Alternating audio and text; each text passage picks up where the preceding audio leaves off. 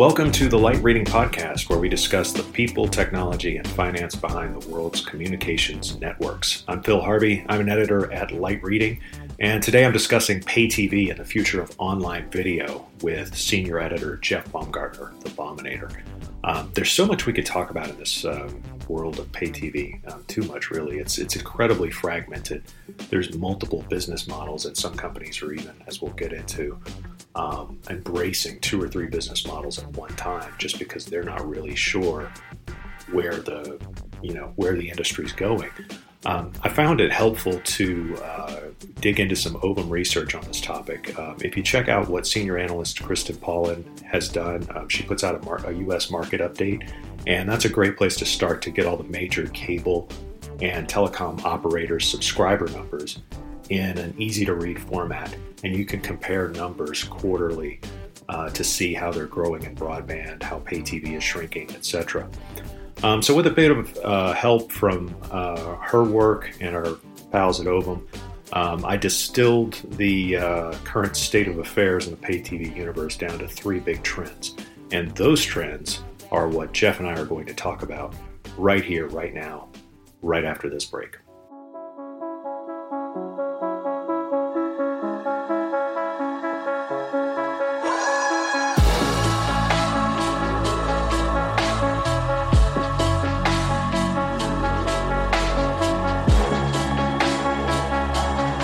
Welcome to the podcast, Jeff Baumgartner. Well, thank you, Phil. The thing that we have to talk about today, though, is um, uh, we want to get into this whole pay TV universe because the whole industry is about to get distracted with 5G for another month or two. And there's some quite significant stuff happening in pay TV and how it relates to um, not just where mobile networks are going for the service providers, but also service provider strategy in general, you know, in the cable uh, broadband world as well. So um, I was reading over uh, Ovum's uh, research on the subject of pay TV and sort of where it intersects. Um, I pulled out three trends that we can talk about, and we can also talk about sort of what's happening in the market recently to knit all of this together. Um, so we'll start with the first trend. Uh, pay TV providers uh, are integrating OTT video services into their set top boxes and they're trying to prevent people from cord cutting. And as I went back through and looked at um, uh, the deals that people have with Netflix, it looks like almost every single provider of every type of TV service has a deal with Netflix.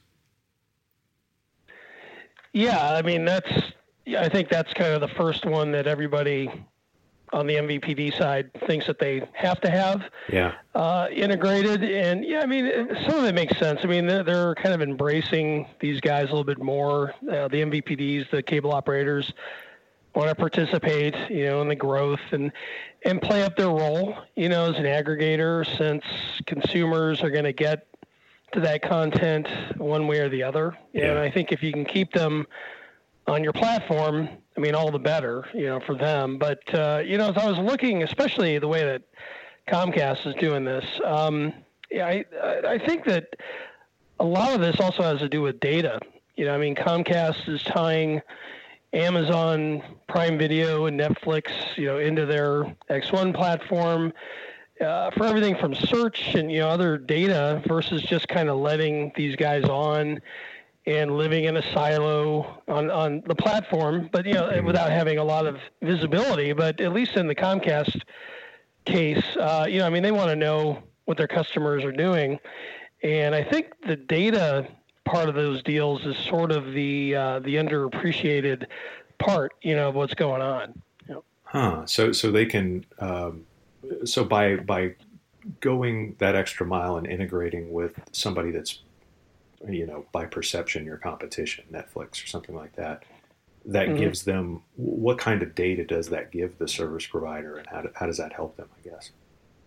Yeah, I think uh, in the I don't know specifically like what data Comcast gets. Like I don't I don't know if they get uh, specifics about which Netflix shows people are watching, but uh, they do know when one of their X1 customers is viewing Netflix or Amazon Prime right. or YouTube, yeah. and I think that that gives them uh, you know some pretty good visibility in terms of you know what their customers are doing in terms you know whether they're watching traditional linear TV or Comcast owned VOD service or they're you know toggling over to to Netflix to watch you know some original uh, show.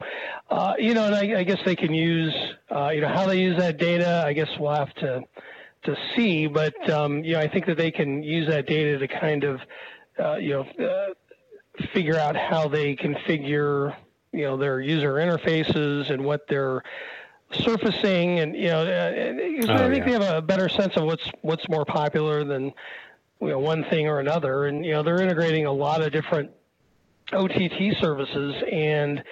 Uh, you know, I think some are going to be more popular than others, and you know, if you're kind of just shoving them into a silo, uh, you know, you don't really have that same level of visibility. So I think that right. that's that was an important thing. I think in terms of what went into that deal. Not that they announced all the the details financially, but I think data getting access to a certain degree of it uh, was a big deal. It Was a big part of it. So you know the the the thing I guess they're they're defaulting to now is going ahead and giving the consumer more choice, uh, e- even if it's on their platform. Because if they give them more choice mm-hmm. on their platform, then the thinking is they're less likely to leave their platform, right?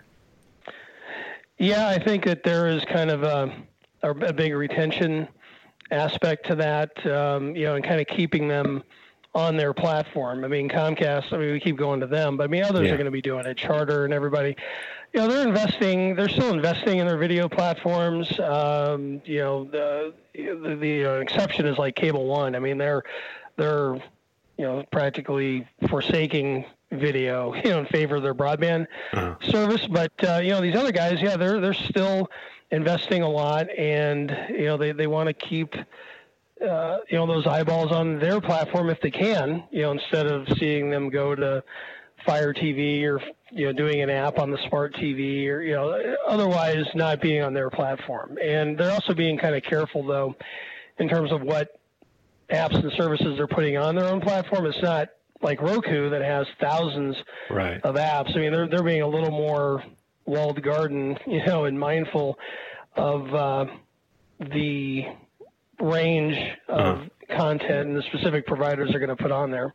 It, how does this work, uh, or how does this sort of uh, dovetail with that TiVo study you wrote about um, recently, where um, one one of the things that stuck out to me about that was TiVo looking at uh, uh, the idea that, and of course it's coming from TiVo, so you know obviously they're they're a, they have a they have a, a dog in this fight, but um, mm-hmm. They were looking at content fatigue, or they were saying that people they had surveyed were feeling like, oh man, there's just too many choices. Wouldn't it be great if somebody could just put it all in one place for us? Yeah, that's kind of uh, ironic, right? I right. think it's, you know, you have like this paradox of choice going on. You know, I mean, everybody and anybody's like, hey, I want a la carte. I want to be able to buy everything I want based on you know what I want, uh, and, and I think to a degree it's it's occurring at least with the uh, you know the different OTT services. You know, pay TV is still going to be bundled. I mean, they're not going to just uh, the, the whole TV ecosystem is not going to break apart tomorrow. But you know, the choices out there. I think I think what they were indicating is that uh, there's so many so much choice out there. Things are becoming uh, pretty overwhelming and you know, it may actually cause some consumers, you know, to give bundles another look, you know, from a, at least from a, uh, a price point standpoint. Because um, yeah. I think a lot of this also has to do with what people are willing to spend. You know, and you start adding together all these one-off direct-to-consumer video services. I mean, it can add up pretty quick. Yeah, and including it all makes, uh, you know, your broadband, your phone, your your pay TV service, plus if they gave uh-huh. us some kind of Netflix or some sort of over the top option like Hulu, that uh-huh. that just makes it it's one less thing you have to think about. Um, let's move yep. on to trend number two. So pay TV providers are fending off over the top uh, threats with their own over the top services and their own uh, TV everywhere apps. So in this uh, trend, they're doing the act, um, and on the one side, they're doing uh, they're helping the consumer out by giving them more choice. On the other side, they're adding to the problem by launching their own um, services and their mm-hmm. own over-the-top apps and stuff like that. Um, you wrote about right. uh, Viacom's investment in Pluto TV recently. Um, you know, Viacom, of course, being uh, a massive, uh, I don't know, studio system content owner. Um, what do you uh, what do you make of what's going on there? Because they already had some investment in the over-the-top space.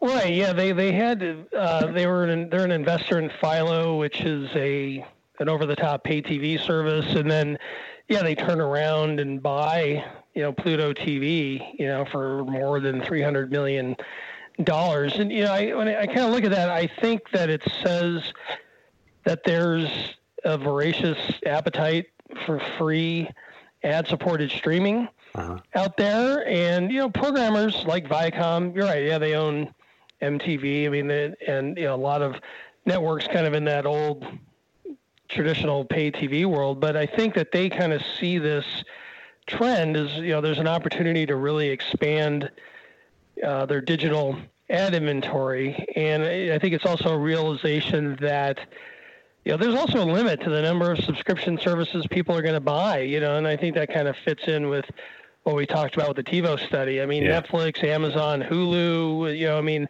then what? You know, I mean, then do you, do you pay for a niche service like you know CBS All Access because you like Star Trek, or you know, is there another niche thing? But I mean, uh, you know, I think that there's you know, there's definitely a limit on uh, you know what people are willing to pay for, and yeah. it, you know, it's just enough demand there. You know, I, th- I think that you're seeing a lot of folks you know jump into this game. You know, I mean, Viacom it made a big bet, like we said. I mean, there's other services, Tubi's out there. They're pretty popular. You know, Amazon is jumping in with some ad-supported uh, video. You know, Vudu, you know, the Walmart-owned company is doing it. Uh, but you know, I mean, the other thing is that you have to really execute on it the right way. I mean, I kind of look at Verizon and Go 90. I mean, that yeah. was free ad supported, and you know that did not work out at all. You know, didn't get any traction. Uh, you know, th- there's probably a lot of reasons why, but I mean, was it too walled in? You know, despite some efforts to put some exclusive in there. You know, I think Verizon just kind of ran out of patience. You know, and, and um, you know um, their whole strategy kind of altered in focus anyway. Didn't Samsung have a a, a direct to consumer video platform as well, like some kind of thing they did just exclusively on their phones? They were um, I don't even remember what it was called. Oh, was it like uh, Milk Video? Yeah, yeah, Milk, Milk Video. It was, was, yeah, yeah. It, it, it, yeah. it, was another example. It wasn't ad, it wasn't like an ad supported thing, but I think that was one of the models they talked about because they were they were really trying to make that thing work for a while. Yep. Yeah, yeah. I think um, uh, I think uh, kind of seeing the, somebody buy Pluto TV. I mean, I think it's you know every market like this, there's going to be a lot of folks jumping in. There's going to be a, you know the inevitable you know, shakeout. Mm-hmm. And, mm-hmm. yeah. uh, you know, I'll have to see how, what Viacom does with Pluto TV, you know, going forward. Um, but, yeah, I, I guess that kind of puts Pluto TV kind of in that, that winner circle, you know, or at least, you know, one of them that's going to, you know, break through and survive. Yep. Yeah. So you, you, you kind of outlined how that looks from a content owner point of view. You know, they own these traditional channels that are distributed via mm. pay TV now they've got this ad supported online digital only sort of uh, method for also capturing uh, people's attention and and you know market share wallet share whatever. Um, how does this look for the service providers so AT&T has uh, via DirecTV they have their own over the top app. Uh, Comcast and some others are doing the same thing but they're they're making pay TV available over hardware platforms that they don't necessarily own and over apps that could be distributed, you know, via your phone or whatever. Is that strategy? Mm-hmm. Does that strategy seem uh, reasonable for, you know, for the owners of traditional pay TV? Yeah, I mean, I think it's uh, helping them in the sense that it does provide you know, some options that are not the old set-top box. I mean, right. consumers definitely want to have their own options. Uh, you know, they have Roku boxes, and you know, and and you know, I think the set-top box, just as a category in itself, is you know has a terrible stigma to it. Um, uh, but it'll help, I think, MVPDs from a capex standpoint. You know, they can offload some of those costs if the consumers are buying. You know, they're uh, spending the money on the device that they're connecting to the TV. Uh, you know, I'm not sure it's really doing much for them uh, from a subscriber acquisition standpoint. You know, I, I, think you know in order to kind of keep everybody happy, they they have to uh, support these other platforms. Uh, you know, but how it's affecting their bottom line, I think that that's that's questionable. I, I think that they just kind of are coming to the realization that you know, hey, this is the way the market's going to shift. You know, we better uh, get involved. And uh, you know, at the same time, I think uh, that whole shift is affecting you know the set-top box market. Um, uh, yeah, everyone's struggling right now. It's it's just uh, in decline.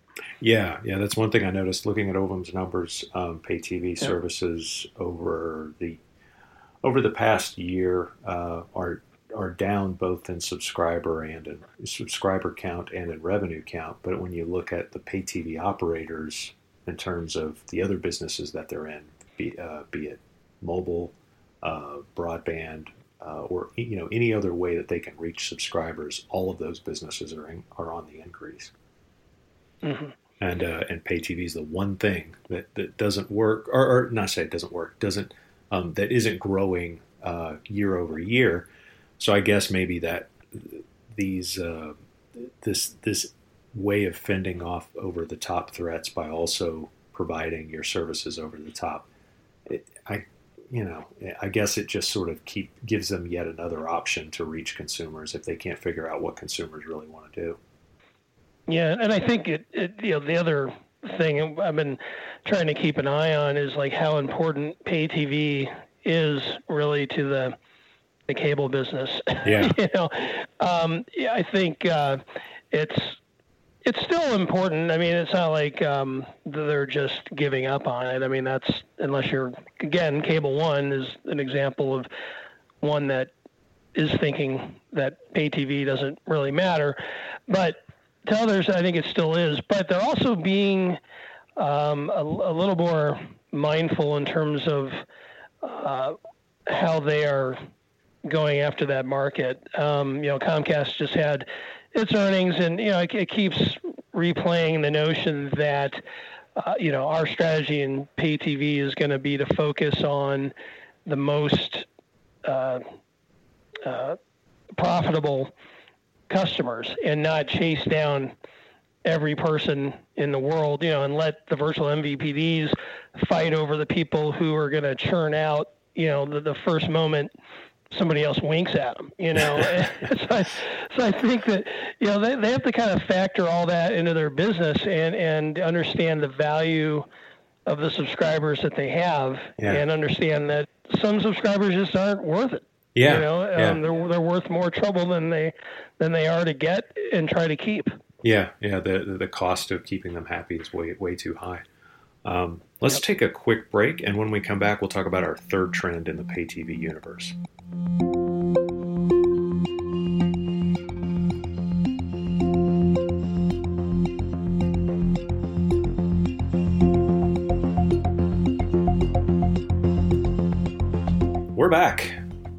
Harvey here with Jeff Baumgartner, and we're still talking about pay TV. And our third trend uh, for the pay, you know, what's going on in pay TV is, at least as as far as I can tell at the moment. I always, you know, uh, give myself a little wiggle room there.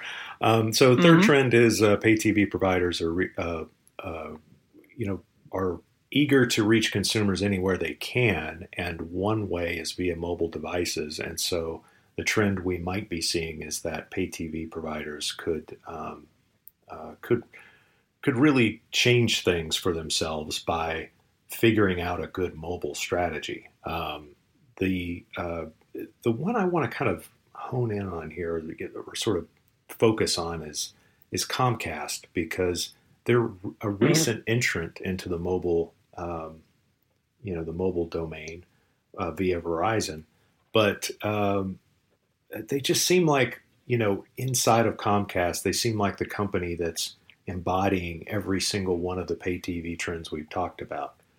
Um, so, so first of all, maybe you could talk about a little bit about what's what's going on on their mobile side. Yeah, sure. The um, uh, yeah, I think I think it's it's good to kind of point out strategically what they're they're trying to accomplish, right? With with Xfinity Mobile, um, I mean, they're really using that service to bundle uh, in broadband customers, right? Mm-hmm. I mean, they're not right. offering this as a standalone service um, that would you know be more direct concern, be of more direct concern to like AT and T and T-Mobile or Sprint, you know, and Verizon, which actually benefits you know from Xfinity Mobile because it's the MVNO partner. Right. Uh, but but uh, yeah, I mean, so that's how they're they're kind of using it um, uh, because broadband is really become the the central piece of the cable business, and you know, so they're kind of uh, thinking. Their thinking is, you know, you have to be a broadband customer of ours as a bare minimum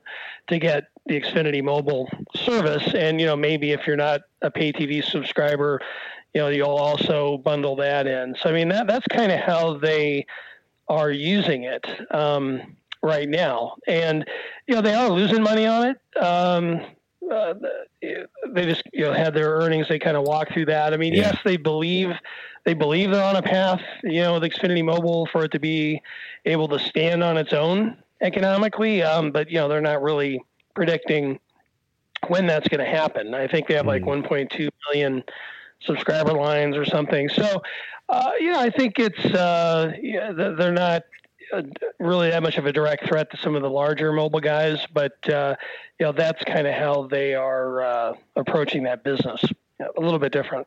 Yeah, it is. It, it keeps it keeps yep. everything um, uh, related to the you know kind of it keeps the customer sort of keeps Comcast and their brand in front of them at all times. You know, all with right. all the different services. Um, I wonder too, like how uh, to what degree Comcast views just a mobile device as, you know, hey, if they're in our network, even if it's through the MVNO, if they're a subscriber of ours on a mobile service, we can count that as like a viewer of some sort. Like we can reach them with over the top uh, programming somehow, or or pay pay TV programming that just happens to be distributed, you know, via mobile.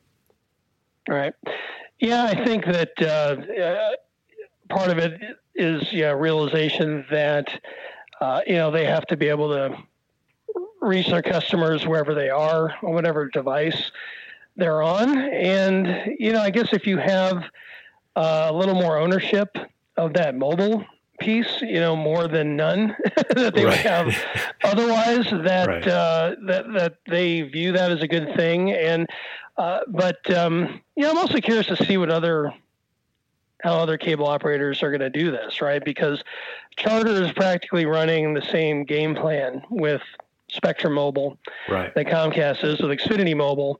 Uh, the one that is could be kind of interesting is uh, what Altice USA is going to do with Sprint. You know, right. they, they keep saying, well, it's a full MVNO, it's a lot different. We're going to have a lot more control of the experience and what we can do. Um, you know, what the, how that's going to translate into the service um, and how it's going to be uh, different than what we've seen from uh, Comcast or Charter. I guess you know time will tell. You know, here a little bit later this year, mm-hmm. uh, you know, to see if there's uh, kind of a different way to uh, to kind of crack the nut. Yeah, know? maybe they can have um, you know at a deeper. Maybe they can integrate content and uh, programming at a deeper level than what's possible if it's just being resold. Right. Um, I get. I'm guessing anyway. Well, let's let's also talk about something else that's in the Comcast umbrella of companies.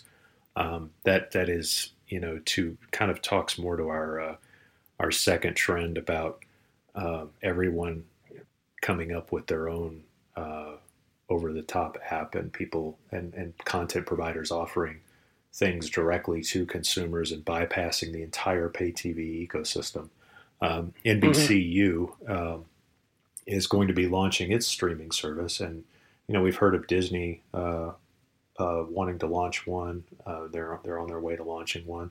Um, this NBC uh, thing is happening as well, and it's interesting because it's happening. You know, it, it, it's it's owned by a company that that sells broadband and also pay TV.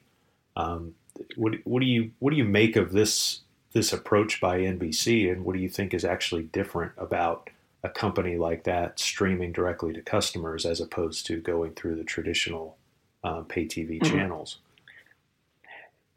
Yeah, they, are definitely taking a, a, little bit of a different angle on it. I, I think that um, NBC, Universal, like other programmers, know that you have to have like a direct to consumer product in your arsenal, you know, because not everybody is going to be in a pay TV bundle. Uh, you know, cord cutting continues to happen. Uh, it's likely that, you know, pay TV is going to continue to decline, you know, from a subscriber standpoint. But the way that NBCU is going to take this on I guess uh, it'll be next year when they launch it. Mm-hmm. Uh, you know, they're, they're really focused on scale and economics. Um, not that others in the direct to consumer market would not be focused on those things, but I think that they understand or kind of know from the investment that they have in Hulu, uh-huh. and you know they also they also tried something with a service called Seeso. It was like a an OTT direct to consumer. Yeah comedy service, right? And yeah. yeah. and I think that um, you know they under they know. I mean, the direct to consumer video business is very expensive uh, to nail up and and maintain. You know, there's a lot of costs. You know, not just for the content, but for the subscriber acquisition um, that maybe not everybody recognizes or maybe fully appreciates. Uh, but you know, the, the the thing that they're doing a little bit differently with the way they're going to kind of come out of the chute is they're going to be using uh, Comcast and Sky uh, out in the UK to kind of get scale mm-hmm. for the service right away because they're going to offer this for free, free meaning you know bundled in uh, with the pay TV service, and they want to do something like that with other uh, MVPDs. They want to negotiate that and get that available there. Uh, but then on top of that, they're also going to offer it as a standalone for a separate fee. Uh, but then, you know, whether you're buying it for a fee or you're getting it for free through your pay TV provider, they're still going to have advertising in there. Um, you know, they, they are talking about maybe like an ad free version. Um, in like maybe parts of Europe, they they kind of talked about. So I mean, if you kind of look at it all together, I mean, they're they're being very cautious um, on how they're going to go about that. And yeah. you know, I think it's it's interesting that they're doing that because I think what's happening at the same time, people are starting to look at even a company like Netflix with more scrutiny with respect to the, their spending. Right? I mean, they just raise the rates, but you know, content licensing and creation of originals. I mean, that's very expensive. So. Yeah. Um, I think they looked at everything and said, well, this is, if we're going to get scale and make it not cost a billion dollars, you know, here's what we have to do. Yeah, it's it's a it, it's a it's a compelling uh, case in in the um, amid all the other noise in the direct to consumer space. It's it's right. like I like you were saying. It's the NBC version, uh, as as you've reported on, and as we've sort of been looking at, is is strangely um, more compelling because of how strategic it is. It doesn't just exist on its own for no reason. It seems to tie back into every other part of the business somehow. Um, and it doesn't seem to be wanting to, uh, uh, you know, kind of take on Netflix on its own terms. Right. And I think, um, you know, that speaking of Netflix, I mean, every, everybody's, you know, you think about like Warner Media, NBC, Disney, I mean, they all have um, these content libraries, and you know I think that they want to figure out a way to better monetize those libraries um, in in kind of the digital and over the top world. I mean, they're still going to license stuff to Netflix and others, but I think they're going to be licensing a lot less of it. So that's why you know Netflix I think you know they they've seen the writing on the wall for a long time. Yeah. You know, back when they had a Starz deal, and you know Starz pulled out of it, and then you know I think they realized that. Uh, you know, originals was going to be the path. You know, when you have full control of the distribution rights and the things you want to do with it. Um, uh, but you know, it's it's going to be harder for them on the library side. Um, you know, with all the direct to consumer products, um, some of that stuff's going to be pulled back.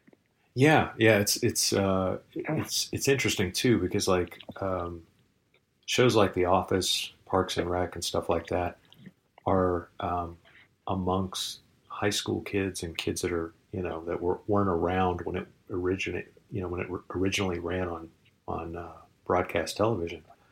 Um, mm-hmm. It's become kind of that's those are popular shows now. Um, you know, people people are watching The Office uh, at, in my son's school. The, the, the, Office is like a thing again. You know, like like uh, there, yeah. there, there there's lots of uh, uh, you know talk about something that that you can only get in archived format, and I wonder to what degree uh, you know, NBC and, and other content providers are seeing that and going, wow, that's interesting. But now Netflix is getting all of those, uh, getting all of that attention. They're, you know, Netflix has become the place to go to get all of that. And yep. may, maybe they want to, yeah, maybe they'll claw some of that back and maybe Netflix becomes over time, just becomes something that only generates its, you know, or is mostly unique programming, I guess. Yeah. Or charge Netflix a lot more than they're paying now for it. You know? Yeah, yeah, yeah. yeah. It's uh, yeah, you or claw it back. I mean, that's you know, it seems like that's uh, been the realization. Um, you know, I think that they've decided, you know, we're we're we're just not getting the proper value out of some of these shows uh, that we should or that we could, I guess, um, based on whatever you know Netflix is willing to pay. Yeah, you're right. The Office was a great example. You know, I think that um, you know they're they're going to pay. Netflix is going to be paying a lot more for that than they did previously. Yep. Yeah, and, and I guess through it all, you know, um, yep. the the companies are still each company is still trying to figure out what its advantage is in the space. I, I guess we keep coming back to Comcast mm-hmm. because they seem to be the one that's most aware of it, but. Um, you know, it, through it all, the, the pay TV operators and the um, and the content owners are and, and the broadband providers and mobile providers are all whatever business they happen to be in. They're trying to look look around and see like what can I tie into every other business to make you know to, to, to give myself an advantage in the market because from coming from the consumer side and I, I don't see this changing anytime soon. I'd love to know your thoughts on this, but it just seems like this this plethora of choices, this uh, uh, almost random amounts you can pay for content uh, for for different kinds of content. This doesn't seem to be settling down or sorting itself out anytime soon. No, I think it's going to become even you know more complicated. you know, especially for consumers. You know, because uh, you know like consumers watch shows more than they watch networks, right? right. And um, yeah, and then suddenly that world's becoming increasingly fragmented, you know, and I don't think it's sustainable or possible, you know, for a consumer to have to subscribe to, you know, 12 services to get yeah. all the content that they want. Uh, you know, and, and I don't think they will. I mean, there's, they just won't pay that much, but you know, that, that sort of scenario is possible. And, uh, you know, and I think that that will, at the same time start to help those that think bundling is the right way to go. So, yeah. uh, you know, the, that, that might be the irony of all this thing. You know, everything will get blown up and fragmented, but then it's all going to come back and coalesce at some point, or at least to a maybe not the same degree, but uh, to a uh, to a degree nonetheless. Yeah, yeah. So some, somebody somewhere will figure out a way to bundle some of these things together and make it uh, easy on the consumer again. Um, yeah, I think I think like Disney Plus. I mean, that's going to yeah. be a great, an interesting service. But it's like, man, if it's another twelve bucks, you know, I mean, yeah. that's that's a lot. Or or do they do a deal with, also do a deal with like a MVPD and get like a a bundled discount? I mean, I, I could see that happening. Yep. Yeah, definitely. Especially if you have the market power of Disney or somebody, you know, something akin yep. to that would would be able to command. Uh, uh, you know, you you know, built in that you're going to get some consumer mind share just for showing up. And uh, who needs that the most? I would say probably somebody like T-Mobile or Sprint. Um, you know, yep. uh, or maybe even Verizon if you're if you're talking about from a pay TV point of view. I think they've only got like five million pay TV subscribers. So um, they're yep. of, the, of, all the service providers, they're they're uh, most in need of a boost as far as that goes. Well, hey Jeff, thanks for um, helping me walk through the, the th- these three trends and also just sort of uh, you know giving us the background on how these things got to be the way they are. Um, we can find you uh, on lightreading.com, of course. What's your uh, uh, what's your Twitter handle for folks? Uh, the Twitter handle is the Bominator at the Bominator. So Fantastic. find me there. Yep, the Bominator. All right, Jeff. Thanks so much. All right, thanks, Phil.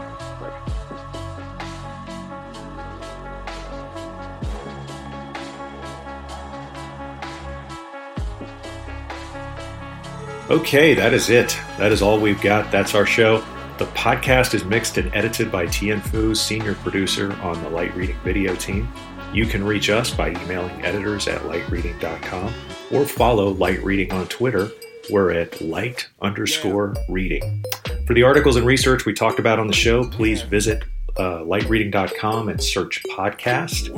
And thanks again to Jeff Baumgartner, uh, senior editor at Light Reading, the Bominator for being on this episode. And you there with the headphones, thanks so much for listening to the Light Reading Podcast. I definitely do appreciate it. All right, enjoy the rest of your week, everyone. Bye.